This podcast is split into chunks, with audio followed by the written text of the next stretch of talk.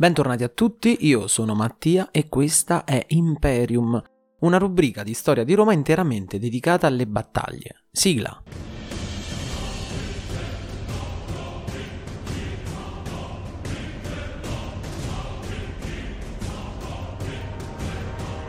Prima di iniziare volevo annunciarvi che ho aperto una mia pagina Instagram interamente dedicata a questo podcast dove pubblicherò contenuti diversi sui vari episodi che avete ascoltato.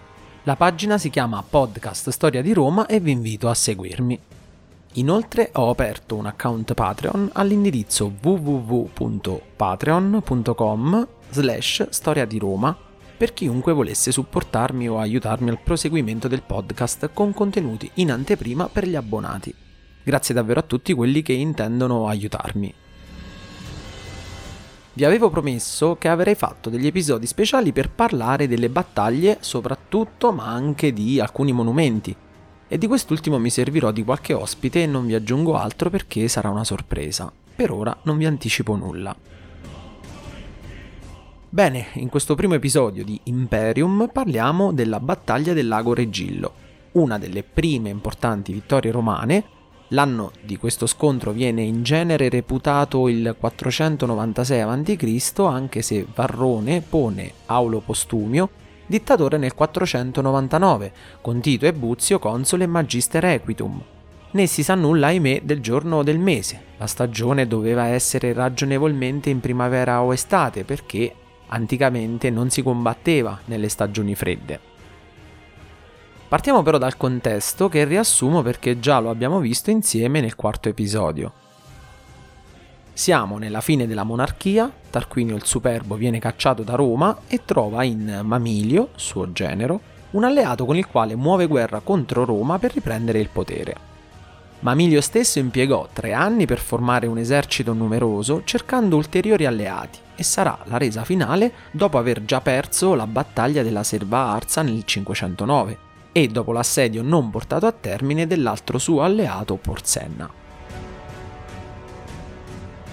Quindi da una parte abbiamo Mamilio, Tarquinio il Superbo ed altre piccole città latine alleate, dall'altra invece i romani, con a capo i due consoli dell'epoca. Ricordate che venivano nominati ogni anno e quindi la carica di Bruto e Collatino, di cui avevamo presentato come i primi due consoli della Roma repubblicana, era terminata. Bruto e Collatino ricordiamo che furono i principali artefici anche della rivolta per la cacciata del re etrusco da Roma. Dal punto di vista numerico, i romani sono in inferiorità in un rapporto di quasi 2 a 1. Secondo le fonti, la compagine latina aveva circa 43.000 uomini contro i 24.000 dei romani, e quindi non facile da affrontare perché appunto erano circa la metà degli uomini latini. Ma vediamo con calma come si evolse la battaglia. I romani si trovano di fronte tutta la coalizione latina, formata da circa 30 popoli diversi, ma tutti comunque latini, e vediamo con ordine i personaggi principali che vi parteciparono. Nelle fila dell'esercito latino sull'ala sinistra vi era Sesto, il figlio di Tarquinio che conosciamo già. Sulla parte destra invece Ottavio Mamilio, mentre al centro si posizionarono Tito Tarquinio uno dei figli di Tarquinio il Superbo e Tarquinio il Superbo stesso, che comandava personalmente un gruppo di esuli romani, cioè quei romani che non contenti della situazione politica a Roma si schierarono dalla parte dei latini. Questo è lo schieramento latino, ora vediamo invece quello romano. Tre comandanti per uno schieramento abbastanza classico. Sull'ala destra, quella di fronte quindi a Sesto per intenderci, si posizionò Tito Virginio, uno dei due consoli dell'epoca, Aulo Postumio al centro, il secondo console di Roma, e infine sul lato sinistro Tito e Buzio, il capo della cavalleria e braccio destro di Aulo Postumio. Inizia quindi lo scontro.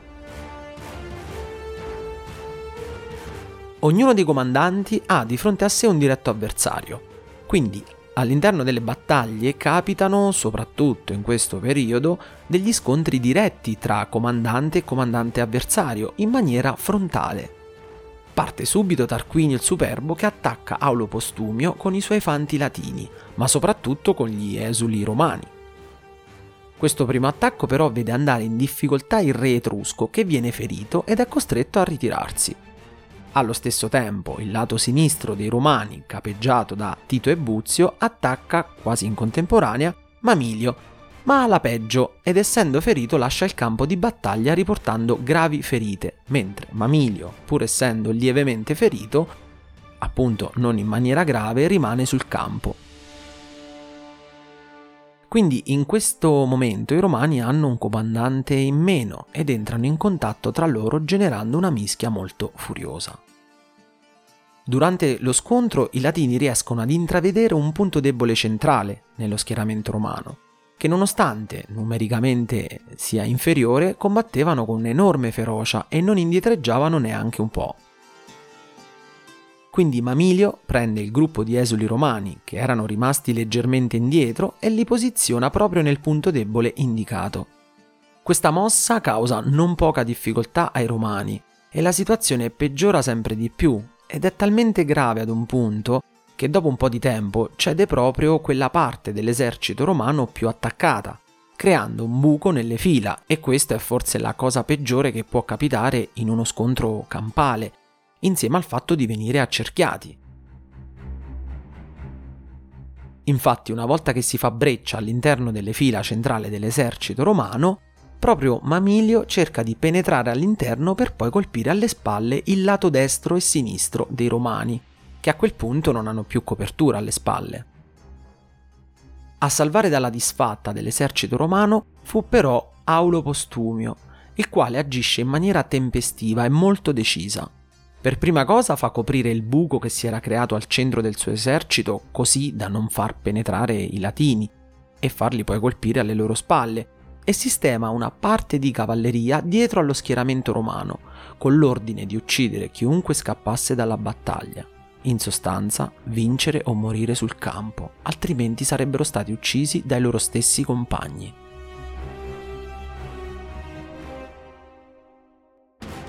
Certamente questo è un ordine che oggi farebbe parecchio discutere per la sua estrema crudeltà, ma all'epoca non era poi una cosa così tanto assurda. L'intento dunque fu quello di far capire ai suoi soldati che avrebbero dovuto lottare fino alla morte, perché ritirarsi non era possibile. E questo, a livello psicologico, eh, li porta a combattere con tutte le loro forze possibili. Nello stesso tempo, sempre Postumio ha un'altra idea. Durante l'impeto degli scontri corpo a corpo, lancia un'insegna romana oltre le fila dell'esercito latino. Questo fa credere che qualcuno abbia sfondato la coalizione latina e quindi l'esercito latino sia stato compromesso in qualche punto e quindi sempre a livello psicologico dà una forza incredibile ai soldati romani che credono di stare quasi per annientare il nemico e sentendosi più vicino alla vittoria combattono ancora con più foga. Con queste idee il generale Postumio riesce a tenere testa ai latini e riesce a riportare tutto in equilibrio. Da uno svantaggio iniziale tutto torna alla normalità. Ma ci vuole ora qualcosa in più che faccia vincere la battaglia ed è qui che ancora una volta Aulo Postumio ha un asso nella manica. Postumio che cosa fa? Nel punto cruciale dello scontro, dove i romani stavano dando tutto e l'equilibrio della battaglia era davvero labile, ordina ai cavalieri, che erano nelle retrovie appunto con l'ordine di uccidere quelli che si ritiravano, gli ordina di scendere da cavallo e di aggiungersi alle fila della fanteria in prima linea. Con questa mossa riesce a dare nuove forze all'esercito che così si rinvigorisce e prende un vantaggio pian piano fondamentale Immaginate l'impeto dei soldati romani anche convinti del fatto che lo schieramento latino fosse stato compromesso, grazie sempre all'idea di Postumio di lanciare le insegne dall'altra parte. Per di più accade che Mamilio muore e perdendo un generale così importante l'esercito latino va allo sbaraglio e si sfalda. I cavalieri che erano sul campo di battaglia come fanteria poi risalgono a cavallo ed inseguono l'esercito nemico che iniziava a scappare, massacrandoli completamente. Roma vince, si libera finalmente dalla monarchia, Tarquinio il Superbo abbiamo già detto che scapperà da un re Aristodemo, sovrano di Cuma, e vivrà in esilio lì per il resto dei suoi giorni. E c'è da dire una cosa fondamentale. Roma vince sui Latini e piuttosto che essere spietata contro gli sconfitti, preferisce intelligentemente stringere accordi e alleanze. Questo è sicuramente un lato furbo della sua politica, perché si preferisce collaborare, ottenere alleati, pur sempre rimanendo la città che aveva il ruolo principale di guida, piuttosto che avere una supremazia assoluta che avrebbe potuto significare creare altre tensioni o generare ribellioni. Questo è e sarà uno dei segreti della storia millenaria di Roma. A questo punto volevo solo citarvi il punto di vista leggendario della battaglia per parlarvi di due figure mistiche che avrete sentito parlare, Castore e Polluce. La leggenda narra che Postumio aveva chiesto in battaglia un aiuto divino ai Dioscuri, ossia figli di Zeus, facendo voto di dedicare loro un tempio in cambio di un evento miracoloso. Nel bel mezzo dello scontro e in un momento di difficoltà per i soldati romani, si videro allora d'un tratto comparire due giovani e splendidi guerrieri, nudi ma con un mantello rosso, armati di spada, lancia e scudo. Nessuno li conosceva, ma i giovani montarono su due cavalli bianchi, si gettarono a combattere nelle prime fila, trascinando i romani alla vittoria.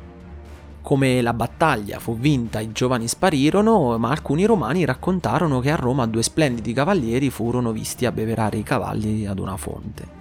Qui annunciarono in città la vittoria romana per scomparire per sempre.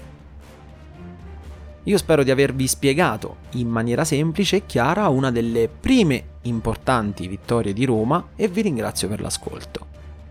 Se il podcast vi interessa vi pregherei di cliccare sul segui per non perdere i prossimi episodi. Infine potete scrivermi commenti o suggerimenti a storiadiroma.podcast.gmail.com Grazie mille e al prossimo episodio.